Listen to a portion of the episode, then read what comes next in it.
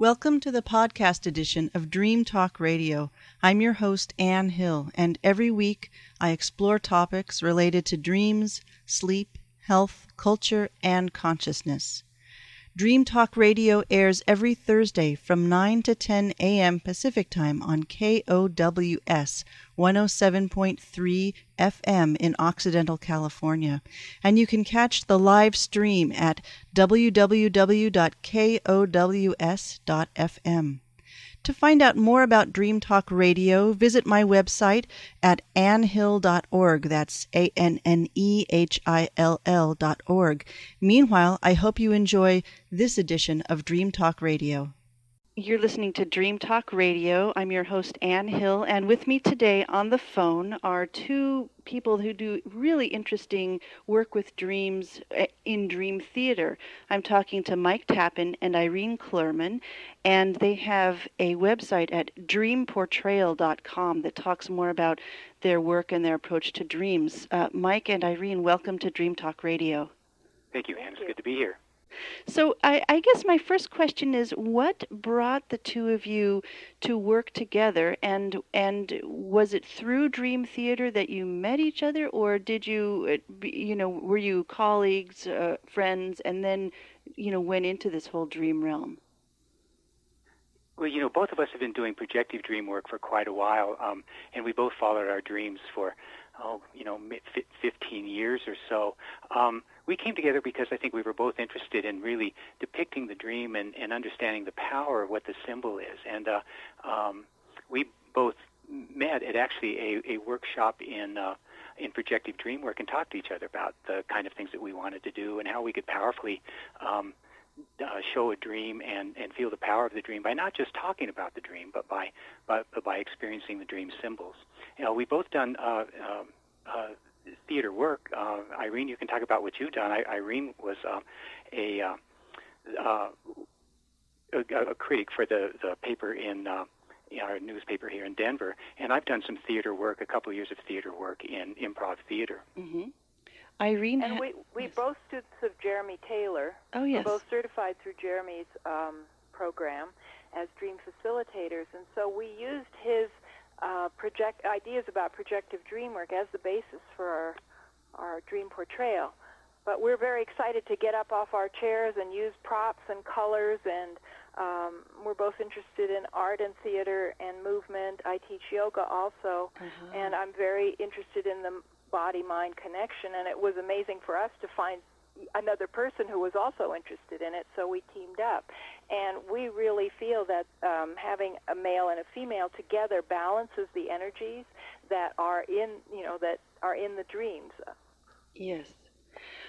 Well, so when you talk about uh, enacting a dream rather than talking about the dream. Maybe you can give me an example of of how how that works for you. When you are when you're in a workshop do people come with dreams how you know so maybe you can sort of guide our listeners through the process of of, of taking a dream into theater. Irene you want to start with that? Okay.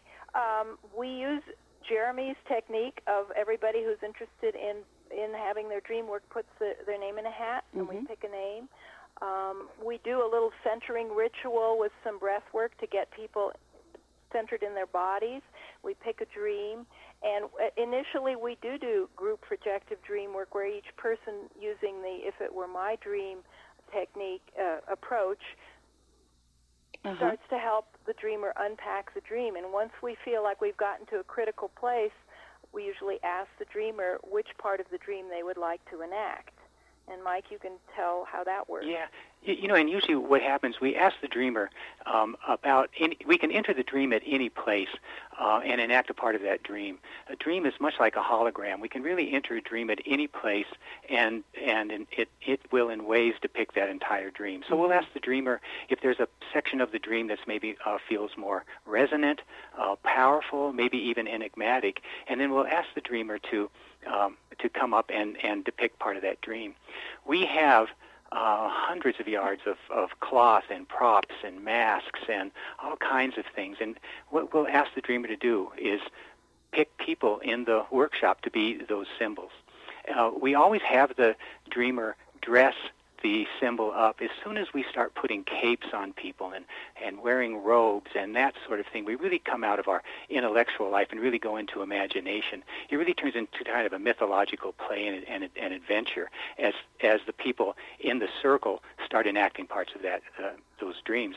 It's fascinating to see what happens because as we start portraying that dream and enacting that, the people who are playing the symbols really pick up a lot, much more than they, I mean, in many ways, uh, in a much different way than they would just talking about the dream. Mm-hmm. Somebody can be somebody's, um, in the dream, maybe play somebody's mother, or they may play an inanimate object. Maybe they're a window, maybe they're a door.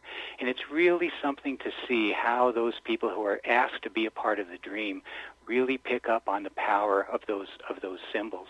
Um, it's just amazing. It's also amazing to watch the dreamer uh, who the dreamer picks. It just seems to be always just the, the right person, somebody who really um, can some way really tap into those sorts of things that happen. Um, it's always dreamer's choice, though. The dreamer can be uh, part of the dream or they can direct the dream. It's really free form. People can talk uh, and stop a minute and talk about what that dream means to them or what it feels like to play the part. Uh-huh. After the dream, so we'll go through an enactment like that. The dream, as it's enacted, has a real life of its own, and we'll find it has an organic nature too. It it it will move.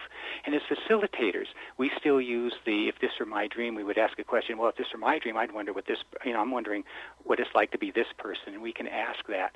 In that way, it really enriches what's going on in the in the dream. And I think that I mean I know the dreamer really experiences the dream, not just talking about it, but really seeing and feeling and and hearing what that symbol is.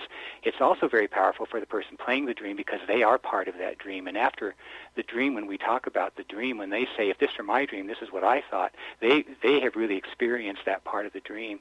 So we find it very, very powerful for both the participants, of course, and, and the dreamer, him or herself. Mm-hmm. So let's say uh, we're working on my dream, and I've had a dream. Uh, let's say I'm in a I'm in a campsite in the woods, and there's a fire circle ringed with little rocks, and there's a big tree, and some kind of monster comes out from behind the tree. Let's just you know that just making that up off of the top of my sure, head. Sure. So then, Very if good. I were yeah, what a well, dream! It, We'd love that dream. It's pretty mythological, pretty evocative, and so. Um, so then I maybe I get somebody to play the fire. If I'm directing uh-huh. people to to enact my dream, I get somebody to play the fire, somebody to to play the tree. Yeah, you know, and what we would ask is is if there was a, a a particularly resonant part of that dream we'd like to start. Okay. One of the things that we find ourselves doing is setting that scene. And the first thing we would do is maybe set the, the, the setting, it, whether it's um, uh, in a forest or around the campfire. And the first thing we would do is set the scene. The scene is really becomes evocative, and sometimes it's something we lose sometimes when we talk about the symbols in a dream. Right. But in dream portrayal, we're in that we're in that theater. So that theater may be maybe there'd be some rocks around. Uh-huh. We'd ask the dreamer um, what uh, what what's around. There is the fire. We'd ask who would you like to be the fire? Could we make the fire this way? Um, uh, we would ask you who would you like uh, to play the tree, and we'd ask you to dress those symbols up. It's it's we never know it's something when we ask people to dress the symbol up what that's going to look like. Like the first thing I would think of as a tree would be green. It's interesting to watch uh, dreamers dress the tree up and maybe in some other evocative color for them. It may be um, you know, it may be kind of a, an earthy brown, and it may it, it may to them feel more like the trunk of the tree, or they Mm-hmm. may put down the roots. It's really interesting because we project what our meaning is when we're portraying that. Um, we really get a much more clear picture of, of, of what the dreamer is talking about. So they, they will um, interestingly make all kinds of interesting things um, uh, for, for those symbols, what those symbols are. For example, your monster, I'm projecting my monster. I see my monster in my head, but we would ask you to go over to the fabrics and the masks or whatever, uh, hats and eyeglasses, whatever, and create your monster. And once we see that monster in front of us, oh, we get a whole different image of what your dream is Right. about. And not to It- it- mention that the, the monster it has is be, beginning to embody the energies in your dream. The person playing the monster. Mm-hmm. And let me just uh, Sure. give you an example of, of how that can happen. I was thinking of a monster in a dream. A woman had a dream of what she said was a menacing figure. And the menacing figure, and she talked about that menacing figure. And as we, and people talked about it, you know, maybe being oh, the animus, and uh, it was a male figure and that sort of thing. When we portrayed it, though, and we asked her to dress the figure, it was it was really something because what she did was now when I think of menacing figure, you know, my menacing figure may be Darth Vader. This has right, some breathing right. and dressed in black. When she started now, so that's my projection of what a menacing figure, and I'm sure all of us listening to you know you saying you have a monster come in, what that monster looks like, Mhm. is that was portrayed though the woman um, put a cape around this uh, figure that she'd asked to be the menacing figure. It was purple, and she started. She put a um, a small scarf that was with with uh, moons and stars, and she put a yellow turban around the head. That was really a menacing figure to her. And as we depicted the dream, that figure, as she said, just stood there and watched. Mhm. Everybody, as as the dream was being portrayed, that was a really frightening figure to her. Us doing the portrayal kept looking at that that menacing figure, and Irene walked over to me and said, "My gosh, she's created a wizard." Right. As that figure, she couldn't speak to that that figure, that menacing figure, and we asked her if there was somebody in the dream. She had a, this was a complex dream, but she had a heroic figure in the dream. We said, could that figure ask who who this uh, uh, this um, menacing figure is? And she said, well, yes, this person could in the dream say that. Well, ask her to ask. So the dreamer asked the, the this other figure in the dream to ask her what she's doing, and and the figure said, she said, who are you? And the figure said, I have no judgment. I just see. And the dreamer stopped for a minute and almost started to cry and said, That's me. I'm the seer who's afraid to see. Oh. Who that oh. figure was for her, the menacing figure, was actually a part of her that she wasn't claiming. If it were, and so, so for her, that menacing figure was actually a part of herself. You know, in this culture, we don't really advertise that we're clairvoyant or that we're that we're intuitive. I mean, it's not something we usually tell people. It's something that's kind of pushed down in our lives. So that menacing figure was something in her that had been pushed down. Mhm. And what the menacing figure did, as she said, "That's me," the menacing figure took off the cape and said, "Well, this is yours." So that the dreamer could really stand there in that power, which started out as a, as a menacing, almost monster-like figure, but for her was really part of herself that she had pushed down. So that's the kind of thing that happens in dream portrayal, um, where where we watch these figures kind of uh, kind of grow, and and I think you know we become more and more struck by some of the monsters we see, um, and some of the menacing things we see is really in in many ways our own power. It may be something we push down. It may be something that's become rather frightening, but it's nevertheless part of us that, that we have to own in some way. That would and what be Mike said about um, exchanging the costume, often, um, especially if we hit a block in a dream, we don't know what's happening. You know, we can't get beyond it. We ask the dreamer to become another character besides herself or himself. Like we might ask you to Mhm. become the tree and see how it feels. Or as Mike said, if we feel there's a huge amount of power in the monster, we may ask the dreamer. And it's always dreamer's choice. The dreamer can say no at any point in any of our enactments. But we'll ask the dreamer, how would it feel for you to take this power that you've given to the monster and, and wear it? You know, literally wear it by putting the fabric on you. And, and that usually r- transforms the work right there. Well. It's We, we, we've had people after the work has ended wanting to wear that, that piece of material through the rest of the workshop because for them it's an empowering thing that they've really just discovered. Well, it sounds like, and I'm I'm noticing a little distinction uh, in the in the idea of dream portrayal as opposed to dream theater, because what it's sounding like is that it's sort of, uh, as you say, kind of a hologram. It's not like we reenact this particular scene, but we set up the scene. So in yeah, terms you know, and, my, and in dreams of are so dramatic in nature and evocative and what we see and, and what we have to go with is that the, the nature of the dream moving too. It really does have a life of its own. If we just depict that dream word for word um, and, and, and just read that dream it becomes enacted and it just dies. It's really static. And one of the things that we really see in this kind of in, in dream work like this in dream portrayal is that um, um, the meanings change, things grow, things things have a, a, a just a uh, almost a dramatic tension to just move. And the real important thing is that it moves in, in a dramatic way and not in the way our ego wants it to go. You know, so often I'll I'll hear people talk about well well um, you know end the stream the way you want. Well, generally if we use our, our daylight our daytime logic, we want to do two things. We either want to, uh, you know, make friends with everything or, or, or kill the bad person. And dramatically, that never does happen in, in dream portrayal because what it is really is engaging with those symbols. So we have no idea where that's going to end, but it ends in, in, in really knowledge and, and essentially empowerment empowerment to know the many aspects of ourself. So it becomes really um, uh, a, a, wonderful, I mean, just a really learning experience and a, and a, powerful experience for everybody in, in the dream work. But it does have a kind of a nature of its own, and, and you know, we're standing there as unknowing where this dream is going to go uh, as anyone else as facilitators. We want to keep the the the dream work safe, and we want to make sure that the dreamer only you know does what they only want to do, and that it it moves in its own organic way. Yeah, I think organic is the key because uh, we had a dream recently where where the dreamer herself said, "I don't want to just eh, create an ending oh, yeah. for the dream that's going to be happily ever after." You know, which would be in this particular dream, she would get up and sing with the chorus because in the dream she couldn't sing and she wanted to sing, and mm-hmm. these other people in the dream could sing. And she said, no, she didn't want to do that. That would be fake. And it was a really good insight. And so we asked her, what do you want to do? And she said, I want to scream.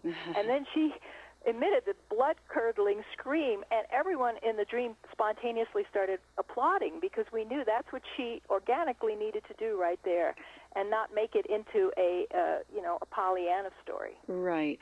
And, and this dreamer had talked about not singing for 20 years. In fact, she said since her divorce, and she let out this incredible scream, and and. Uh, uh, it was really powerful.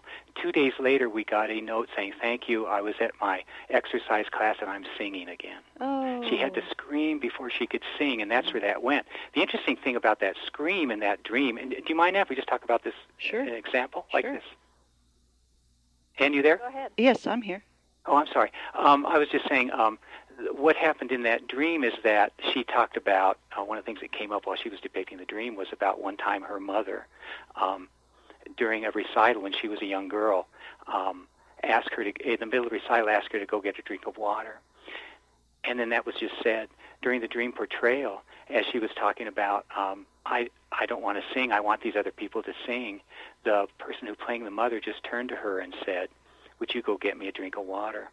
and that's what she had said happened and and and that's when she screamed and that scream was just a really um I mean, just just released all sorts of tension in in all of us just to hear that scream, and then she could go on and be the same. We're channeling these energies. so they're very powerful. In fact, at the end of our dream work, we at the end of each dream, we ask all the people who are in the dream to say, "I am no longer the mother. I am now Irene again." So that they can release some of that energy. And sometimes we do even uh, more extensive rituals mm-hmm. because we don't want people carrying, especially if they're the villain, we don't want people carrying that energy with them. And it's a very powerful and very emotional work, and we're extremely aware of that. Mm-hmm. So I have a question for both of you. Um, say there is uh, you're entering a dream, somebody's dream, and there is a lot. Well, let's go back to the example of the monster when, and the the campfire. Um, if I, you know, I choose somebody to portray the monster, maybe I choose somebody to portray me sitting there uh, roasting marshmallows or whatever I'm doing. And so, do I then, uh, do these two j- just sort of start improving, or do I say, okay, now I want you to seem scared and I want you to seem menacing? To, uh, how much is there direction? How much is there improv on the part of the of the people who are playing the different parts of the dream? You, you know, we'll always we'll always ask the dreamer to give information to the to the symbols, and uh, uh, we'll ask the dreamer. It, it, always it's it's the dreamer who's who's directing uh, how the other sim- how the, what the other symbols are, how they feel. So the first thing we would do is really ask as the, as you dress a person. Let's say it's the monster. Um, we'd ask things like, uh, "Is this you know, in this dream, does this monster have any feelings? Does it have any anything that uh, you can, you know, any information you can give? The other thing is the monster will ask too. We ask that they ask so that the dreamer can really control the show here. And we usually start by acting out a, a piece of, uh, that was actually in the dream that we'd all heard the dreamer recite, and then from there we we might stop and say to the monster, "Now, how are you feeling now?" Or or, or we'll notice we watch people's faces, and and maybe the tree um, has something to say, and then we'll watch and see that maybe one element of the dream is off in a corner and not participating, uh-huh. and so uh-huh. we'll try to turn the direction there. You know, it's like it's like having a spotlight and trying to spotlight the dream, and then we'll go from there, as Mike said, whatever the dream seems to call for. And we check in with the dreamer at all times and see if the dreamer is mm-hmm. willing to go to that place. Mm-hmm. And and you know we'll ask the symbol what, what they're feeling, and there will be uh, it you know there will be some. Uh, it's not really necessarily improv, but it is a feeling. The feeling they have is that part. So we'll ask them, or they will they will uh, give that information to us. It's it's it's really interesting to hear. If let's say let's say a tree uh, says something, we will ask the dreamer, would that be what that tree would say? And the dreamer can say yes or no. We've had that occur a few times. It's really the dreamer's running this. So if, if that doesn't seem right to the dream, well, then we'll just say that, and then we'll, well what would the what would the tree feel if, if we have to say it that way? Um, uh, but we do we'll ask. ask the, we'll ask the dreamer, do you have a question for, for any part of this dream, any of the characters or, or inanimate objects in this dream? Do you have something you want to know? And then the dreamer will go over to this object or other person and start a conversation often, and then it takes off from there, and that can be quite incredible. Right. So I guess my, my next question for you both is, and it sounds like such a lovely mix of uh, instincts from theater and also instincts uh, from dream work. I wonder if you could uh, say what what of your background is there one part of your background as dreamers and as theater people that you draw on more than the other? Or at this point in your work have you sort of blended the two so seamlessly that it's hard to tell?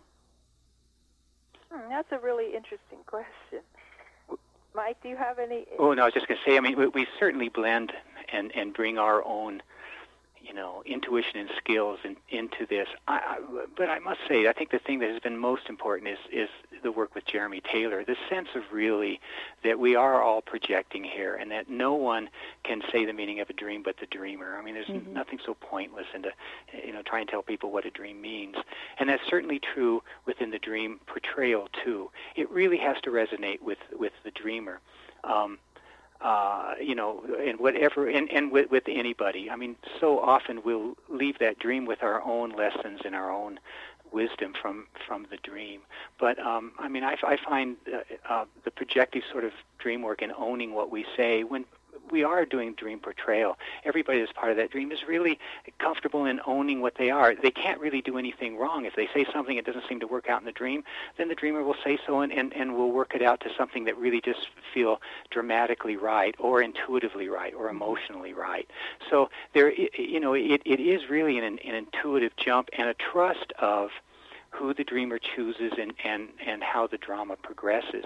But but certainly the, the issue of, of projective dream work and and uh, knowing that, that we're all working with our you know we're all kind of foisting our own realities on this is really important. It really does. Um, make a, an intimate group of, of dreamers who are working together in this mm-hmm. common, you know, drama in front of them. Uh, but there is a lot of intuition, but it's yeah. but it's the understanding that it's really um, you know, it's it's really dreamer's choice, and, and it's the dreamer's reality here, and the dreamer's perceptions that, that are so there's you know so so important.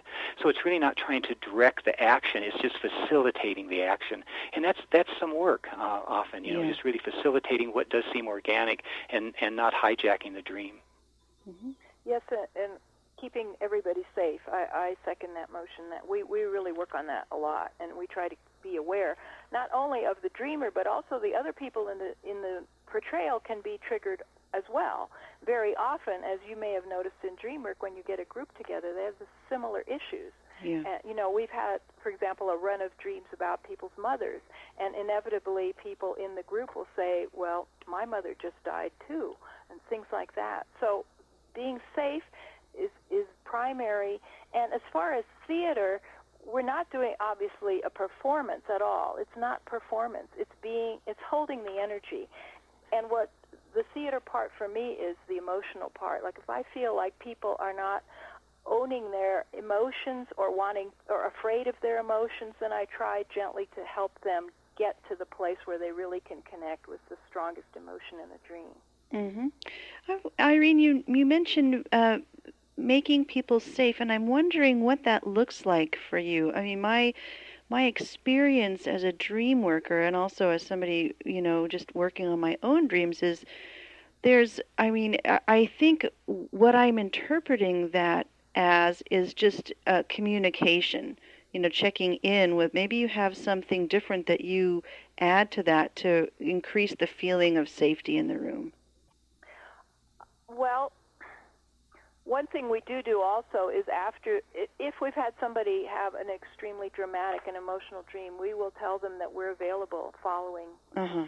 the enactment or even during the week to please call. I have had the experience of calling someone myself to make sure that they if they need to process, I'm there. Right. Um, I think having two people really helps because we're on different sides of the room usually, and before people say I need help or I'm scared or whatever, we're there sensing it. Yes. And I will physically go over to somebody. For example, if a dreamer's having a very intense enactment from a, a reenacting a trauma in the dream, I'll, I might stand next to the person physically mm-hmm. and just be there and be checking in and let them know that they're not by themselves in the middle of this big room, that kind of thing. I see. And, and people in the group are so sensitive to that too. I mean, we see yes. so often that, that that other people within in in the dream work um, go to the the person if they need a little support. Um, I think too the sense of the dreamer knowing that it is dreamer's choice. No one has to go anywhere they don't want to go. Mm-hmm. You know, that they feel comfortable with that, and, and we provide that that safe place to be. And I think that that's really important. And, and everybody at the onset of the dream work knows that, and I think that's important. No one's going to be pushed anywhere. Um, uh, at all, but um, uh, you know, this is really dramatic and and uh, uh, you know just just individual individually meaningful for for each person, and, and uh, we can just stand there in, in in that truth. The kindness that comes out in the group that we try to foster is, as Mike said, it's very impressive. People will cluster around the dreamer at the end of a dream if need be, and so that there there's a sense of connection. Yeah. And ally. and, and, and I think too, people aren't left. You know, we are talking about monsters here. Uh, generally, what we find at the end of so many dreams is really a sense of empowerment. And yes, there are those instances where uh, we're really working with a really, you know, tough issue and life and death, feeling of life and death issue, and, and of pain. Uh, and that certainly does happen in, in any dream work.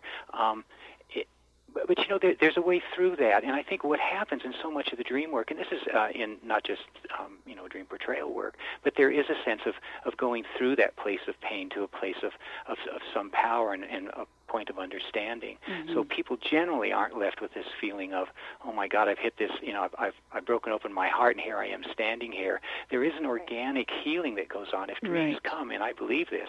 Uh, uh, for health and wholeness, we really leave those dreams, most dreams, if we really engage with those things with a sense of wholeness and, and power. So people aren't, aren't left with that. But certainly that's a, a is a concern that people do.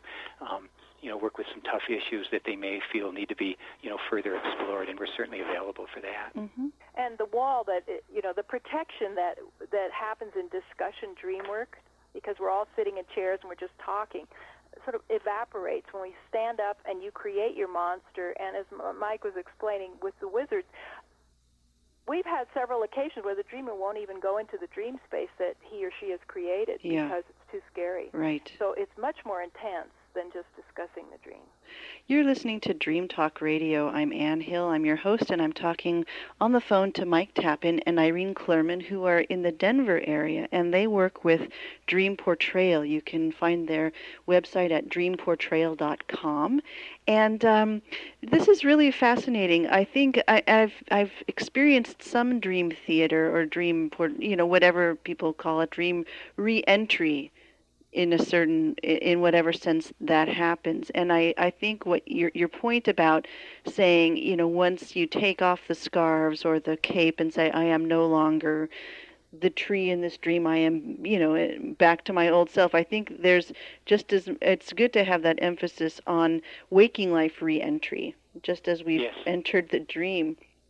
I have a question for you both about group size. It sounds like this is a, a a way of working, a method of dream work that involves a certain amount of uh, group energy. And I'm wondering, what what sizes of groups do you find the most conducive to this kind of work? Well, we've had anywhere from three people to 30 people. Uh, we presented at the Chicago conference of the International Association for the Study of Dreams. Uh-huh. We had 30 people in the room, and of course the, the dream spirits are good. So they they sent us a dream that had a barn in it, and the dreamer suggested that everybody in the room who wasn't directly in the dream as an actor should be the barn. Uh-huh. So we had 30 people creating a barn with pieces of fabric all around, and they became a safe space and also witnesses. Um, so I think ideally we probably would start with say six people, and then we could eh, six to 15 Mhm. ideally. But it was amazing to work with 30. It worked really well. Uh, the dream takes care of us. We find that whoever's there should be there, and it becomes powerful. Yes. It was interesting when we were in Chicago and we had 30 people and, and at least 20 of them were playing the, the walls of a barn. It was it was really something to hear after the dream what they felt as as uh, Irene was saying. Um, you know they created that space. They also um, I had I had the experience of, of really being kind of like the, the fly on the wall, as one person said, a witness to the the story that was going on. And afterwards, we had a couple dreamers say, "Boy, it was really hard being the wall because they were so intense and holding that space." Now that's something we, we you know we, we couldn't have planned on, but it's one of those things that happened where those people who were part of the wall, holding these big pieces of cloth, um, uh, picked up so much about the dream, had so much to say afterwards, as, as they were the witness to, uh, you know, quite an incredible experience. Well, yeah, that whole if I could be a fly on the wall, they actually Yes, got to be the that. fly on the wall. Yeah, it's that it's that sense of, of everything having having spirit. Even those things, you know, and that is really uh, in indigenous cultures and shamanic cultures where everything has spirit and everything is alive. We really see that in dreams where where we have we've had somebody play a door, two people play a door where they're just standing and, and arching their arms, and and to watch them experience somebody going through the door uh, was was amazing. The big smiles on their faces, you know, doors to be walked through. We had somebody play a window, and windows are are, are, are to be looked out of, and the the dreamer asked the person who was playing the window, you know, who are you? And she said, you know, I'm the I, I'm the window. I, I'm the view to your future, uh, and that was all spontaneous. Um, those are the kind of things that, that happen. It really was. This was a fellow who was looking towards a new life and who had retired. Um, uh, but all those things have have meaning um, and and uh, almost you know a history. So, do you find? I mean, it sounds like in through this process, unexpected things happen.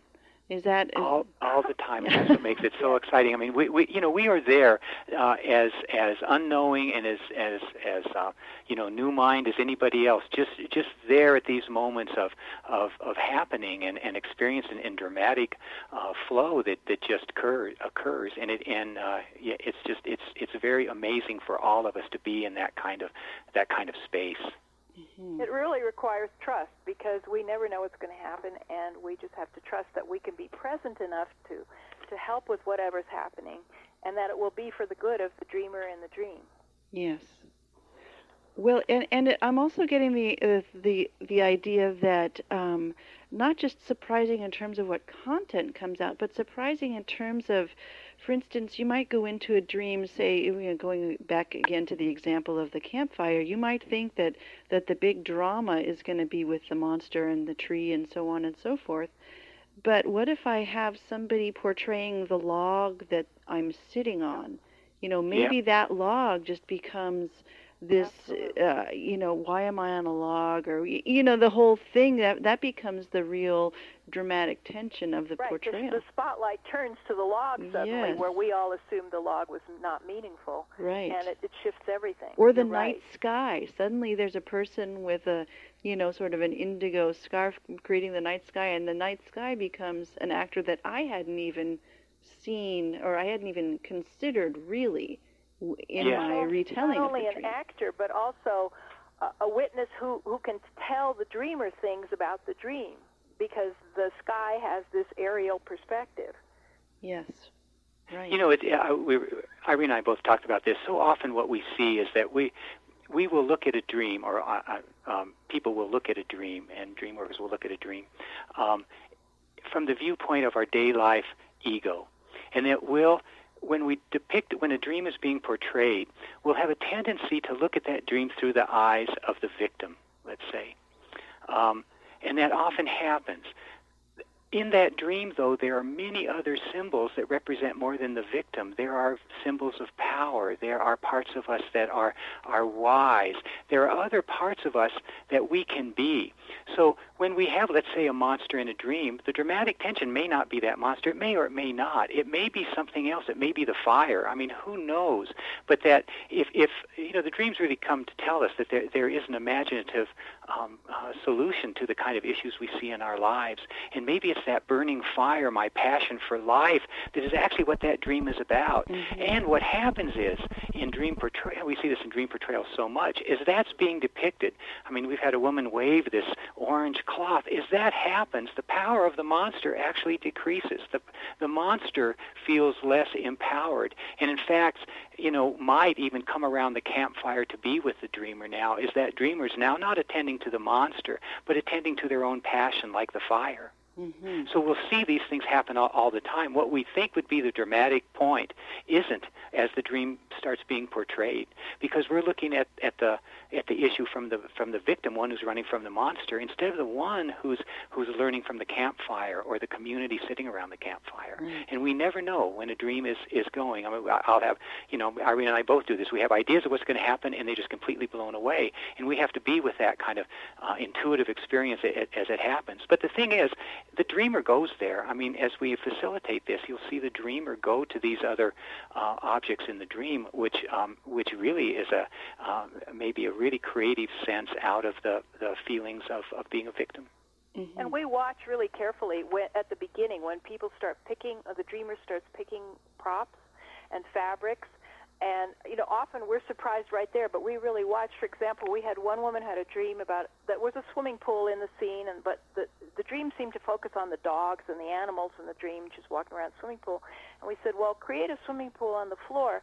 And we all were looking at the blue fabrics and instead she walked right over to the gold fabric and put the gold on the floor. And we realized that the focus of the dream the gold of the dream and the message of the dream had a lot to do with that swimming pool, more to do with the swimming pool than we thought. Mm-hmm. And that changed the spotlight for us. One thing, um, I, I made some notes. The bright shadow projections are interesting when the dreamer owns those. Aha. Uh-huh. Say more when, about that. When the dreamer creates this wonderful magical, say, emperor, who's, and then creates a throne for the emperor and puts all kinds of beautiful uh, fabric on the emperor, and the, and the emperor is another actor. When we say to the dreamer, usually toward the end of the dream, can you change places? Could uh-huh. you be the emperor? And it's this revelation that, oh yeah, I have the emperor in me too. I'm not just the person at the emperor's feet.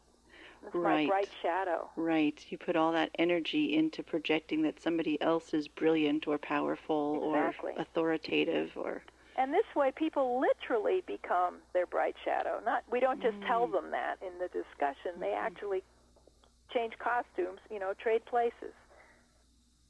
Well, that's, I mean, and there's such a strong somatic element uh, uh, two dreams, it's nice to have a way to actually touch into that. And, you know, uh, for many of us, once we have a sense in our bodies of, of embodying a certain state or having stepped over a certain threshold, it becomes real. Sometimes it just doesn't, you know, the mind can grasp a concept, but unless, until we feel it in our bodies, it's not really something that we can own.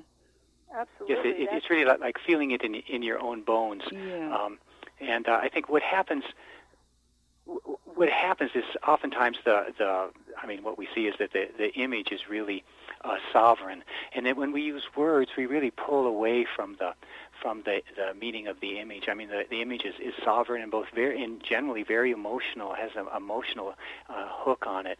And the more we, and sometimes using words just distances us. I heard one dream worker say that, that we touch these images with a glove of words and then, and then don't really feel that, that. And I think this dramatic kind of uh, portrayal really makes us feel the, the deepness of, of uh, of the kind of images that we have and the, and the deepness of parts of ourselves that we may not get to, and we can, but we may not get to with words. Um, Irene and I use both, though. We do use projective dream work in the sense of explaining the dream, and people have a, uh, uh, and can ask questions and and in if this were my dream format, talk about what that dream would mean to them. But we find that after we do that, though, and I think that's very necessary. We're not talking about emotions being better than intellect um, or the non-rational being better than the rational. They really both work together for for wisdom.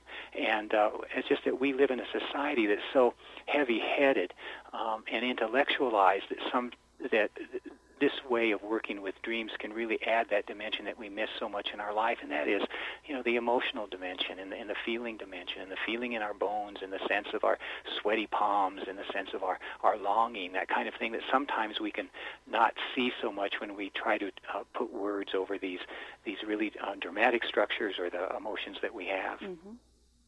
Do you find that once people experience a dream portrayal, they are they're sort of hooked and they want to do it on a regular basis like some dream groups you know meet regularly? Or is it something that they sort of have an insight as to really the depth of the dream information and so they can go back to whatever type of dream work they do with a, a with a deepened sense of of what's going on I think it depends a lot on the dreamer. Uh, we've had people who come regularly. We have people, and we've watched their dreams evolve and mm-hmm. how at mm-hmm. home they are with our methods, and they can really expand it. Um, and and it, their home, you know, they love this way of working. Other people come once, and they're very struck by it. Sometimes they're afraid to come back. I yeah. think um, because it is so emotional, and some people prefer talking, and that's fine. Uh, in fact, mm-hmm. we're we're uh, we do retreats, w- weekend retreats with Jeremy Taylor, and he's in one room, and and we do dream portrayal in another room for just part of the retreat. Mm-hmm. And some people can't wait to get up and, and move and use the fabrics and come to our room, and some people never come to our room. So oh, that's it depends. Nice. So they they can it's sort of a they can flow from one to the other. Right. Well, that's so. I'm I'm curious as to whether you um, I mean what brought you to dreams? And this is something that I try and ask all dream workers that I that I talk to because I think I mean mostly people will cite a dream experience but it's different for every person. So um, I'd love to hear your stories about that. You know in, in my case Anne I think when I don't, when I'm not, I have, I, have a, I also belong to a dream group uh, and have been either doing just uh, or doing projective dream work, and and and we've been doing dream portrayal for about four years. But I have a dream group that I go to, and um, uh, in this dream group I've been going to for about eight years now. If I don't work with my dreams, I feel so diminished. I feel like it's just, I'm just living half of my life. And I can only say that when I when I'm not involved in dream work of some sort, whether it's dream work working with others or working with my own dreams, um, uh, my life feels empty. It feels it feels barren, and it may be the sense of almost like without dreams is trying to live art, trying to live life without art. It's just so important to have those depths of feelings and to be able to step into other people's shoes, um, whether it's artistically looking at a movie, let's say, or theater. Um, it's just so important to me, and it, it, it you know I can't say that there was like one dream that makes me want that made me want to continue. I've always been um, really interested in my dreams and have followed them for a long time, um, and it's something that's almost like uh, like like water. It's just something I, I you know I feel I really need, and I really do notice the issues that come up when I'm not following my own dreams. Mm-hmm. Irene, did you have a uh, some particular story about how what led you to dream work? Well, actually, I've always been a dreamer, but I started paying attention to my dreams when um, I left my day job some years ago, and I decided I was going to do a lot of creative writing. So I did a lot of creative writing during the day, and I realized that my dreams were much more interesting, and uh, and that my my daytime writing was pretty stiff compared to my dreams. And then I started doing dream work um, at a class and with a group, and that's when I started doing dream theater. And my life transformed. In fact, the leader of the group said, she warned us right away. She said, you know, if you haven't quit your day job, you're going to once you do this work because you'll you'll change so much. And uh, hmm. so, and I started dreaming other people's dreams, people who couldn't express their dreams because their dreams were so traumatic, or they just couldn't remember them because they couldn't. Rem- I would end up remembering the dreams for them and coming and saying, Marty, I dreamed about you. What does this mean? Ah. Um, so I knew that I was home. Right, right. There was something you had to investigate further. Yeah. You know, and, and there is a sense of home with working with other people and doing group dream work. That sense of um, uh, not having that mask anymore. And though that's scary, I mean, I think it's one of the reasons we may have dreams about being, you know, with no clothes on, is we really, uh, uh, you know, really are part of ourselves, and we really let that that be known. It really creates a a sense of home and a sense of community that's that's generally not found out in the culture at large. So uh, it's very important. I think this whole sense of doing um, group dream work is is very very important. Mm-hmm. I love the way I get to know people in two hours doing dream portrayal or discussion dream work faster than I would, or more deeply than a lot of their close friends know them because right away we're talking about the important stuff. And dreams don't lie. When a person tells their dream, they haven't faked it. That's their dream. And so, and they don't know what it means. And mm-hmm. so we start to unpack it together and we realize that those, the issues for the dreamer are similar to my issues and each other's issues and creates incredible closeness and also the sense of truth. I really love that sense of truth. Mm-hmm. You mean that sense of people, that aha, that people, that sense of recognition that comes from a dream, or just the sense of well, the, the sense of telling my truth about my inner life. I see. And of course, the ahas are very exciting. I love watching people's Yeah. faces, and I love getting the goosebumps, Right. and then feeling the shift too. Yes, yes. Well, there is a certain, you know, level of veneer that is stripped away as soon as you you say a dream. I mean, there just is because, it, you know, dreams are windows into the soul, just like there our eyes are, as they say. I think, um, you know, you you are revealing something of your of yourself that may be more or less, or both more and less than you would otherwise in casual Right. conversation. Right. So Well, do it you- becomes a real spiritual practice Mhm. of, Yeah. of being together and, and, and being together in, in that way of talking about our inner lives and, and what, what this undercurrent is going on in my life or, or any other dreamer.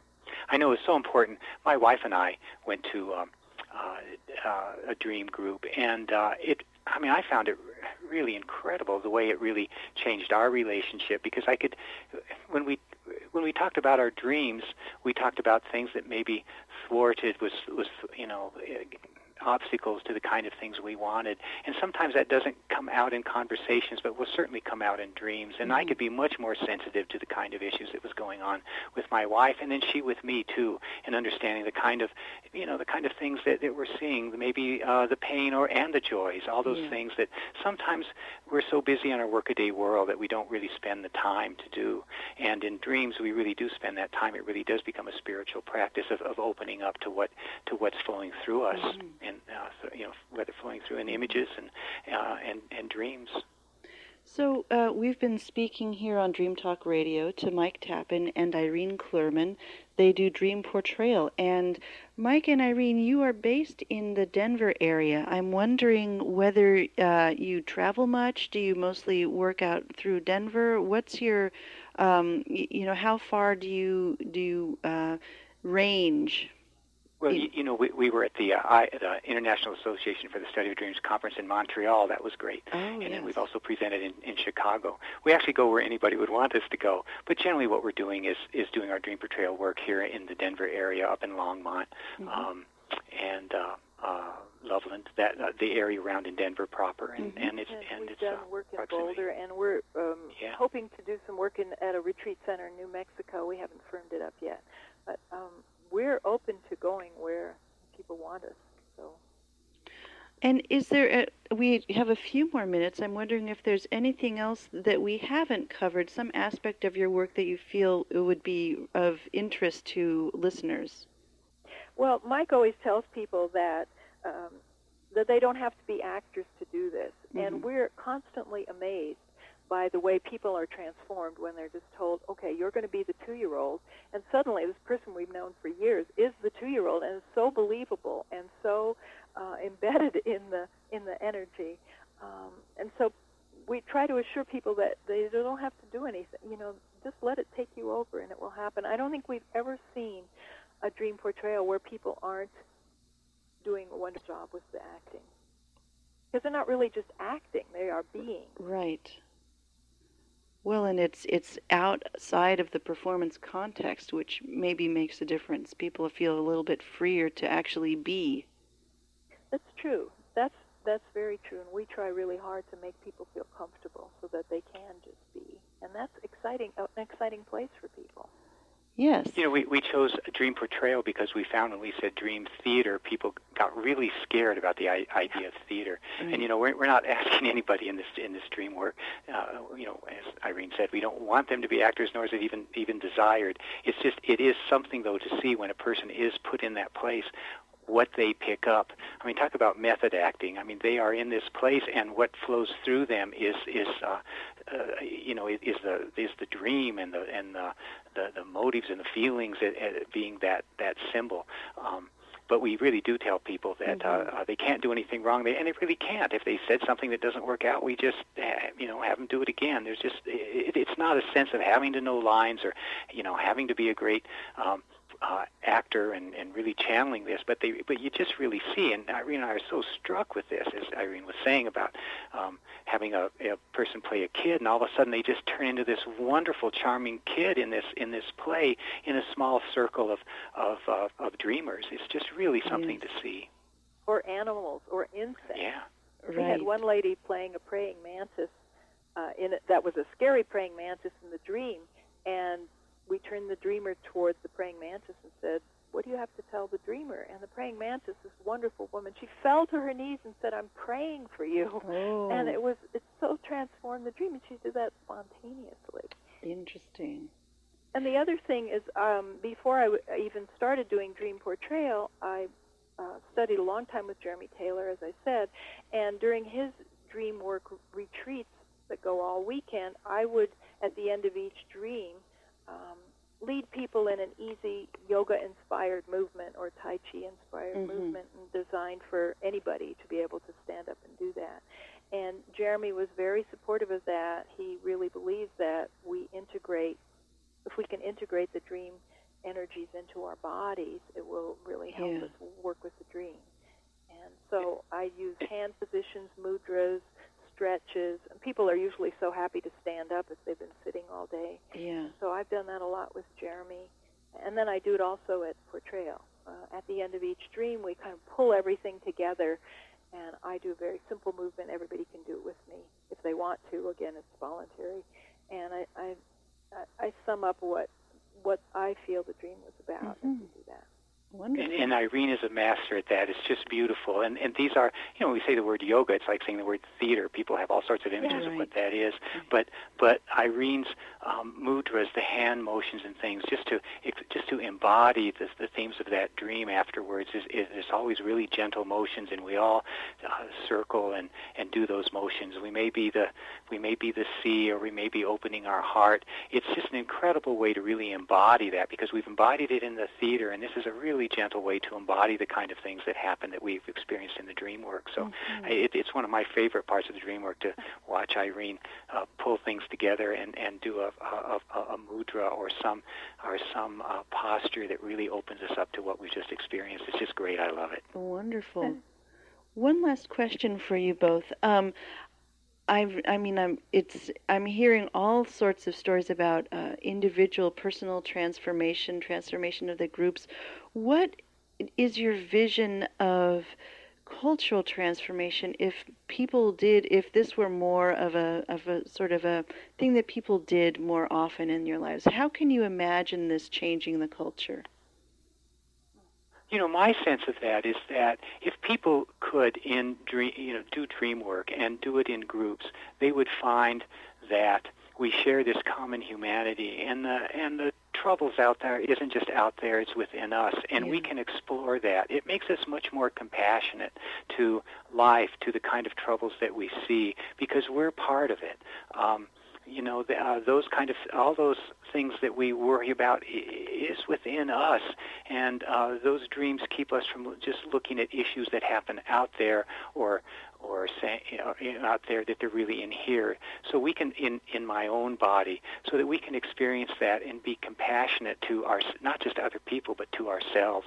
And I'm sure the more compassionate we are to ourselves, the more compassionate this this world would be. Mm-hmm. And I think dreams really let us explore that. Certainly, um, we watch dreams really asking us to engage with parts of ourselves that we only see out, you know, that we think we that we see out in the world. It is really we're engaging with those parts of ourselves too. We have no reason to be self-righteous about anything. Um, dreams really make us explore all those parts of ourselves so that we really can mm-hmm. be compassionate to ourselves and to others. Irene, any thoughts on that? Well, I just I always think about what Gandhi said that we have to be the change we want to see in the world. Uh-huh. And we see people in the groups change, then they go out into the world and it it multiplies. Then they can, with their compassion, with their self knowledge, and also removing the obstacles to the things they they want to do deep inside that they're afraid to do that are for changing the world that that involve changing the world. I remember one woman years ago at one of Jeremy Taylor's dream groups uh, was in tears talking about how she'd always wanted to open uh, a healing center, but of course she couldn't do that because of the, all these reasons that she had. And, but the dream showed her that she could do it, and she now has a very um, thriving dream uh, healing center in her community. Wow. Wonderful. Well, Mike Tappan and Irene Clurman, thank you so much for being on Dream Talk Radio today and uh, getting on the phone all the way from Denver and environs. Um, you can find out more about Dream Portrayal at dreamportrayal.com. And uh, just thank you both. Thank you, and it's been a pleasure. Thanks. That ends this week's Dream Talk Radio Show podcast. Thanks for listening, and remember to tune in every Thursday from 9 to 10 a.m. at www.kows.fm. This is Anne Hill, and I'll see you again next week.